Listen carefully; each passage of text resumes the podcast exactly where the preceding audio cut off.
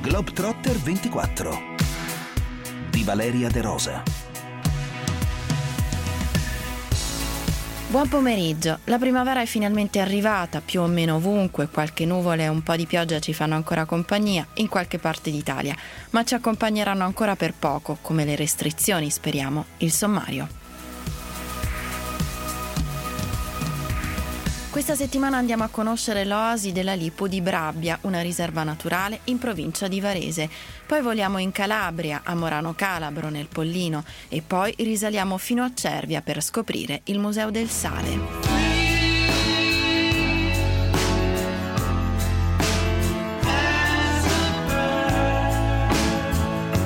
Ad aprile la riserva naturale Palude Brabbia riapre i battenti. È un'oasi della Lipu, la Liga Italiana Protezione Uccelli, e già questo ci dice che qui è possibile osservare diverse specie, capire come vivono, come e quando si muovono. Le visite non sono tutte uguali e da aprile proseguiranno fino a giugno.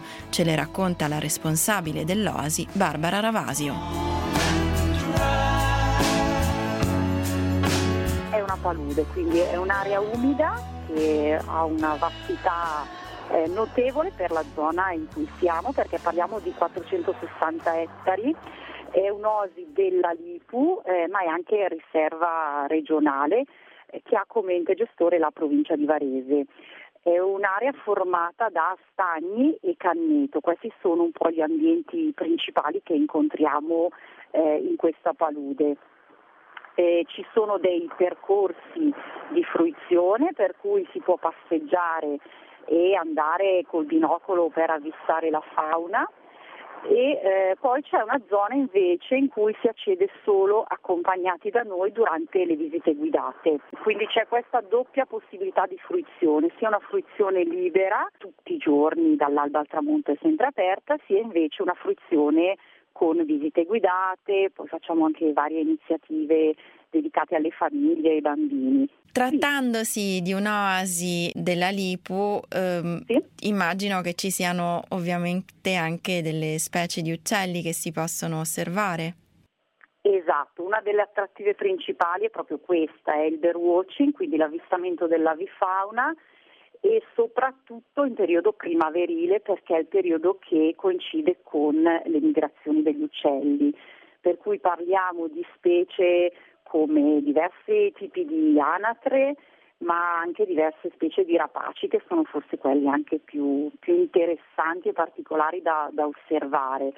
Eh, per dirne qualcuno, ad esempio abbiamo il nibbio bruno che in realtà è una specie abbastanza comune, un uccello migratore che si può vedere spesso sui laghi e da noi in palude nidifica. Poi abbiamo il falco di palude e il falco pescatore che sono proprio le specie più particolari legate a questi habitat e sono specie che si osservano anche con un po' più di difficoltà in altre zone, mentre da noi sono abbastanza frequenti, soprattutto in periodo primaverile e autunnale.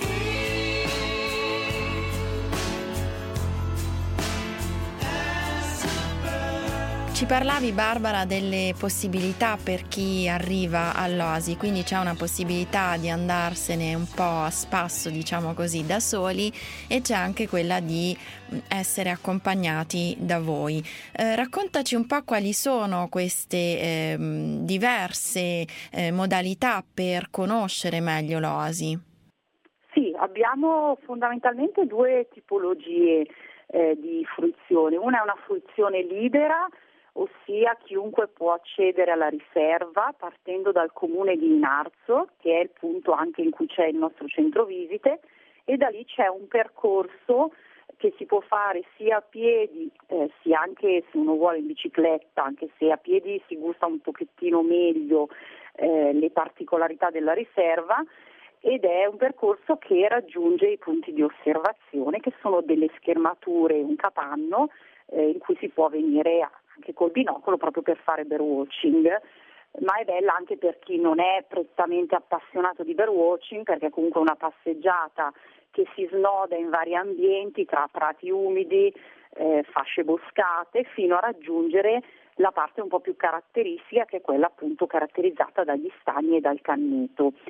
E poi esiste invece una zona cosiddetta di riserva integrale ossia l'area diciamo un po' più protetta, un po' il cuore della palude e lì si accede invece accompagnati da noi con delle visite guidate che organizziamo soprattutto in periodo primaverile e autunnale perché corrispondono appunto ai periodi anche più belli eh, sia per gli avvistamenti ma anche per le peculiarità anche della flora che c'è in Palude Brabbia per cui noi facciamo un calendario con varie iniziative differenziate durante l'anno a seconda proprio di quali sono le peculiarità di quel momento e di quella stagione.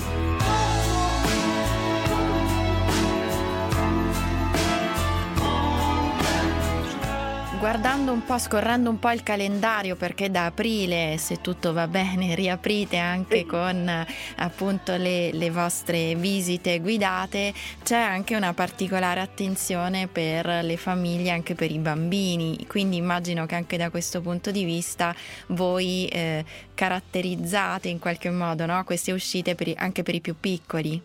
Certo, sì, noi siamo molto legati al pubblico delle famiglie che è un pubblico che ci segue poi negli anni e alcune iniziative appunto sono espressamente dedicate a loro. Abbiamo ad esempio eh, un'attività che chiamiamo Vita sott'acqua in cui i bambini eh, della fascia elementare medie con degli appositi retini possono prendere in stagni artificiali ricreati apposta per queste attività possono prendere i vari anfibi come rane, tritoni, girini e tutti gli insetti d'acqua che si trovano in questi piccoli ambienti.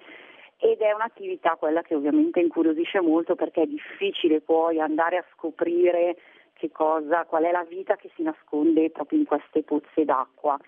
Un'altra attività bella che abbiamo per le famiglie in periodo primaverile è la gara di orienteering in cui le famiglie si sfidano appunto lungo i percorsi dell'OSI con un percorso di orienteering ovviamente semplificato eh, dove ci sono anche delle piccole prove eh, naturalistiche per mettere appunto un po' alla prova sia i genitori che, che i bambini. esiste poi un, verso la fine della primavera un'altra iniziativa adatta sia agli adulti che ai bambini che sono le nostre visite guidate notturne che sono fatte soprattutto per andare alla scoperta di quella fauna crepuscolare notturna come ad esempio eh, gli allocchi sente, di cui si sente molto bene il richiamo, oppure per vedere lo spettacolo delle lucciole. Quindi andiamo da fine maggio fino a metà giugno e, e i nostri prati proprio si illuminano con questo spettacolo molto particolare. E poi anche il momento dei gracidii degli anfibi, per cui andiamo poi a vedere da vicino le varie tipologie di anfibi che abitano i nostri stagni. L'ultima domanda, sempre in, in, relazione alle attività per i più piccoli, ho visto che eh, per l'estate voi avete anche dei campi scuola. Esatto, sì, sono dei campi estivi diurni eh, dedicati ai bambini nella fascia d'età 9-12 anni e sono delle settimane che vanno dal lunedì al venerdì in cui eh, facciamo diverse attività di, eh, di, impronta naturalistica, quindi andiamo a scoprire le particolarità dell'osi, una volta ci dedichiamo a scoprire qual è la vifauna, un'altra giornata la dedichiamo agli insetti, altre giornate le dedichiamo magari anche a dei laboratori come il disegno naturalistico o la realizzazione delle cassette nido per gli uccelli. Quindi abbiamo una settimana in cui ogni giorno scegliamo un tema e facciamo varie attività in palude con i bambini, giochi e laboratori. Noi abbiamo un sito che è lipupaludebrabbia.it e, e, poi abbiamo la pagina Facebook dell'OSI, eh, Palude Brabbia Osi Lipu, in cui ci sono riportate un po' tutte le nostre iniziative e come esplorare l'OSI. Ci fermiamo per qualche momento, restate con noi. Sai che io ancora esattamente non ho capito. Che cosa, Leonardo, non hai ancora capito? Eh, non ho esattamente capito di cosa parliamo noi qui a uno, nessuno e 100 Milan. Parliamo di attualità, ma a modo nostro, dando spazio a tutte le opinioni. Eh beh, non è vero, diamo spazio solo alle opinioni che ci fanno comodo. Questa è una tua opinione. Eh, sì, certo. Eh, io non la condivido, ma te l'ho fatta dire, ti sei smentito da solo. Sei scaltro. Ti ascolto perché sei scaltro. A che ora cominci? Tutti i giorni, dal lunedì al venerdì alle 9 fino alle 11. Uno, nessuno, 100.000. Uno, nessuno, nessuno, 100.000. Sei scaltro. Quasi ti ascolto anch'io.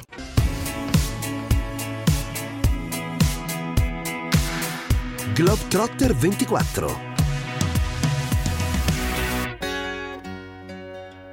When I go by Baltimore Need no carpet on my floor You come along con un lungo, lunghissimo salto siamo in Calabria, a Morano Calabro, nel Parco del Pollino, il più grande d'Europa. Morano è un borgo arancione del Touring Club italiano e ne ha ben diritto, ci dice il suo primo cittadino, Nicolò De Bartolo, che sceglie due parole per definire il suo borgo.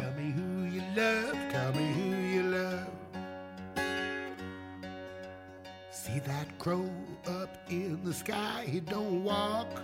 Stupendo perché mi pare che sia veramente uno dei borghi più belli d'Italia, eh, poi accogliente, ma penso che questi rendano. Entriamo un po' eh, nel vivo del suo comune, ce lo racconti un pochino, che tipo di borgo è, che tipo di architettura è, perché consideri che molti di noi eh, non lo conoscono, non sanno proprio di che cosa stiamo parlando, per cui ci racconti un po' eh, qual è la, anche l'atmosfera che si respira nel suo borgo. Ah, intendo, questa è una domanda semplice, basta raffigurare un presepe perché Morano eh, assume la forma di un presepe, il presepe del Pollino, sin dalla, diciamo dalla A2 eh, si può verificare queste case arroccate uno sull'altro, al cui culmine si erge maestoso il castello normanno, quindi sono atmosfere che io definisco primitive, ma sono atmosfere da vivere eh, nei vicoli del nostro centro storico, poi mh, successivamente il paese si è allargato verso il basso, eh, contiamo una popolazione di quasi 5.000 abitanti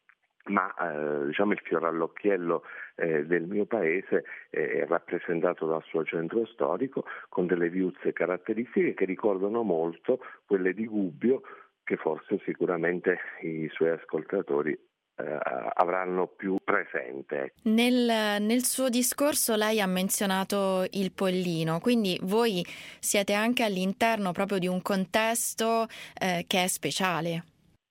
Assolutamente sì, siamo all'interno proprio del Parco Nazionale del Pollino eh, che come lei sa è il più grande parco d'Europa, eh, naturalistico, ambientale. Abbiamo una caratteristica fondamentale, eh, in circa 40 minuti passiamo dalle catene montuose del Pollino al, alla possibilità di godere il mare della nostra Calabria. Eh, ritornando al Pollino siamo proprio ai piedi, anzi diciamo che eh, la contrada di Campo Tenese, che comunque nel territorio del comune di Morano rappresenta la porta naturale del Parco Nazionale del Pollino dove il, l'ente parco eh, da qui a breve inaugurerà anche un centro polifunzionale dove i nostri visitatori potranno fare dei tour virtuali sul, eh, sulle montagne del Pollino qualora non riuscissero fisicamente o per altre ragioni a raggiungerle non virtualmente ma fisicamente,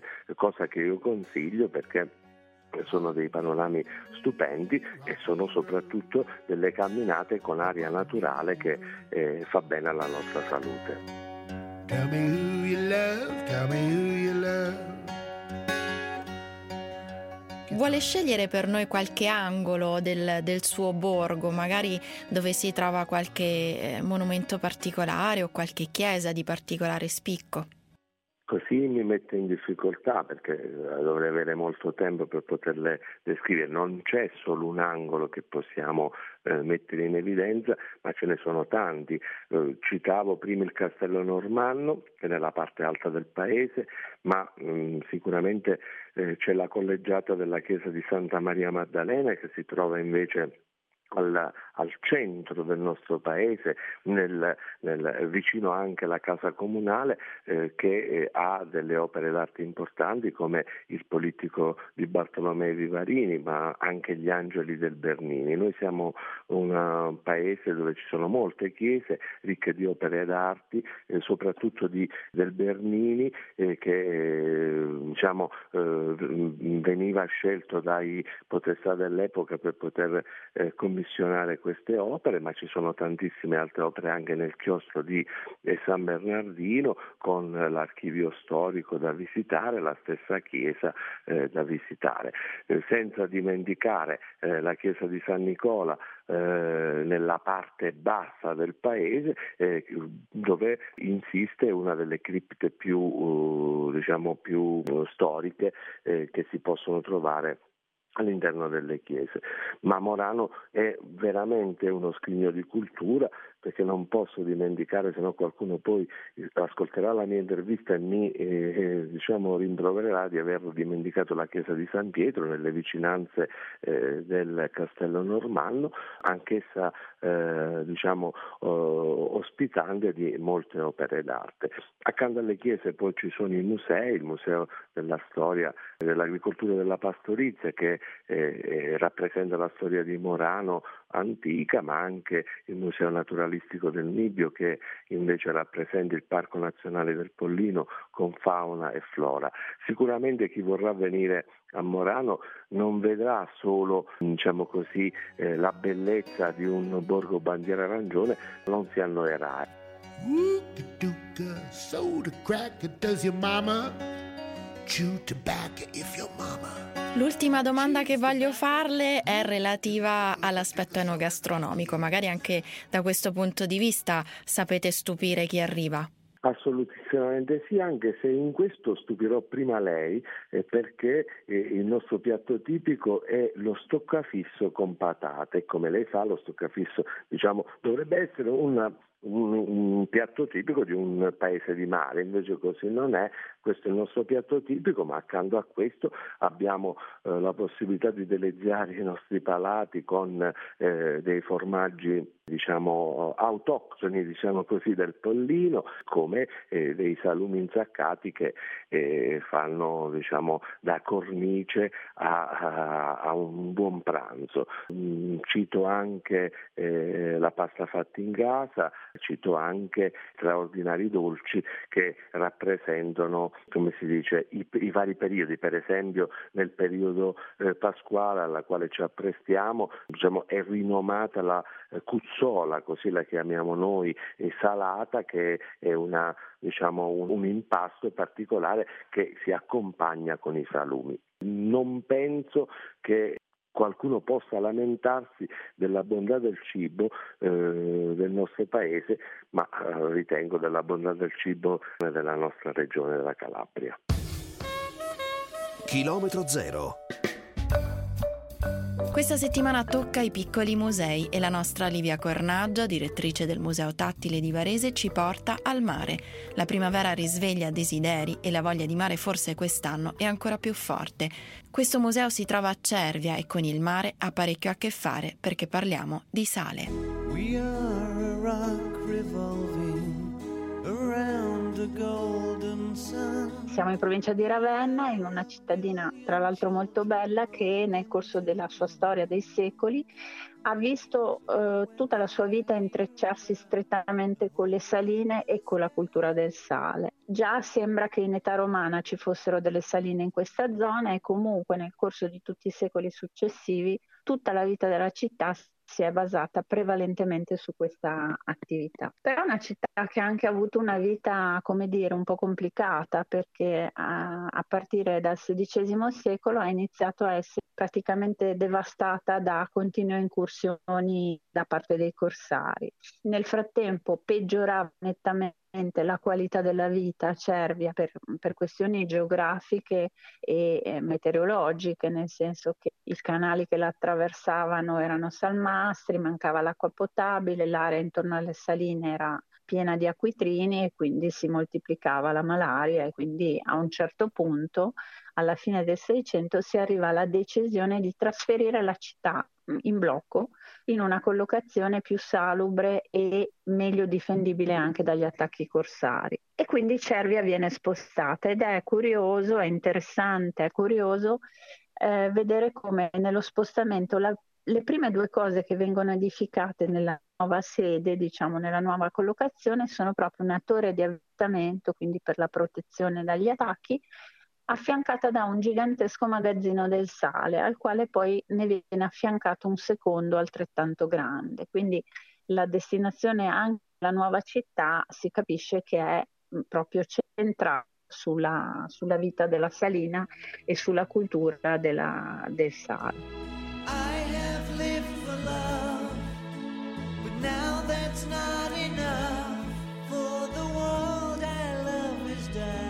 Partire però anni, dalla fine degli anni 50 la produzione del sale cambia faccia, diventa meccanizzata industrializzata e eh, la cultura della salina, come Cervia l'aveva sempre vissuta, rischia di andare persa per sempre.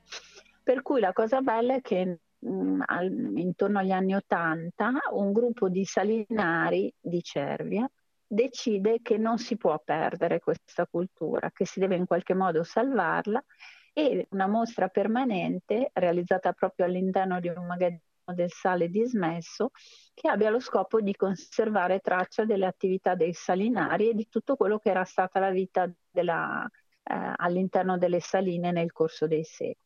Questa mostra permanente è talmente interessante che a un certo punto viene trasformata in un museo e che è appunto il Museo del Sale.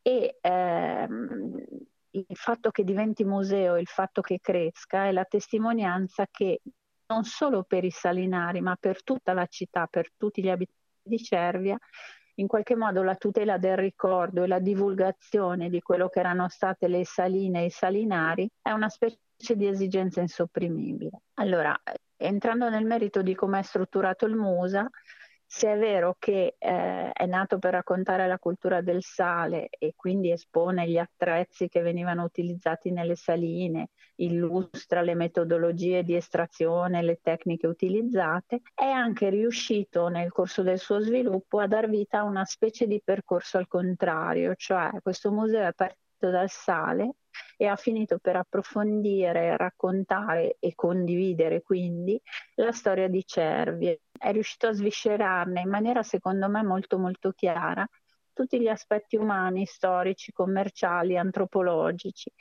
Nella parte mh, che è all'interno del museo dedicata proprio alla storia della città, tutti questi temi vengono raccontati con materiali originali, quindi con disegni, cartoline, carte topografiche, carte nautiche. Insomma, si fa una sorta di, di, di percorso in tutti gli aspetti della vita della città e quello che viene fuori è un quadro completamente esaustivo, perfettamente esaustivo della vita della, di Cervi. Per quanto concerne invece la cultura del sale vera e propria, secondo me una delle cose più interessanti è il fatto che sì, eh, possiamo vedere gli posti, gli strumenti, gli attrezzi, tutto quello che veniva usato in salina, ma soprattutto possiamo vedere questi strumenti e questi attrezzi all'opera, perché il museo ha una sezione all'aperto che è la salina Camillone, che è una piccola salina che in qualche modo è sopravvissuta alla trasformazione degli anni 50 e che i salinari hanno mantenuto in vita e che ancora adesso funziona secondo la metodologia tradizionale che è quella della raccolta quotidiana del sale.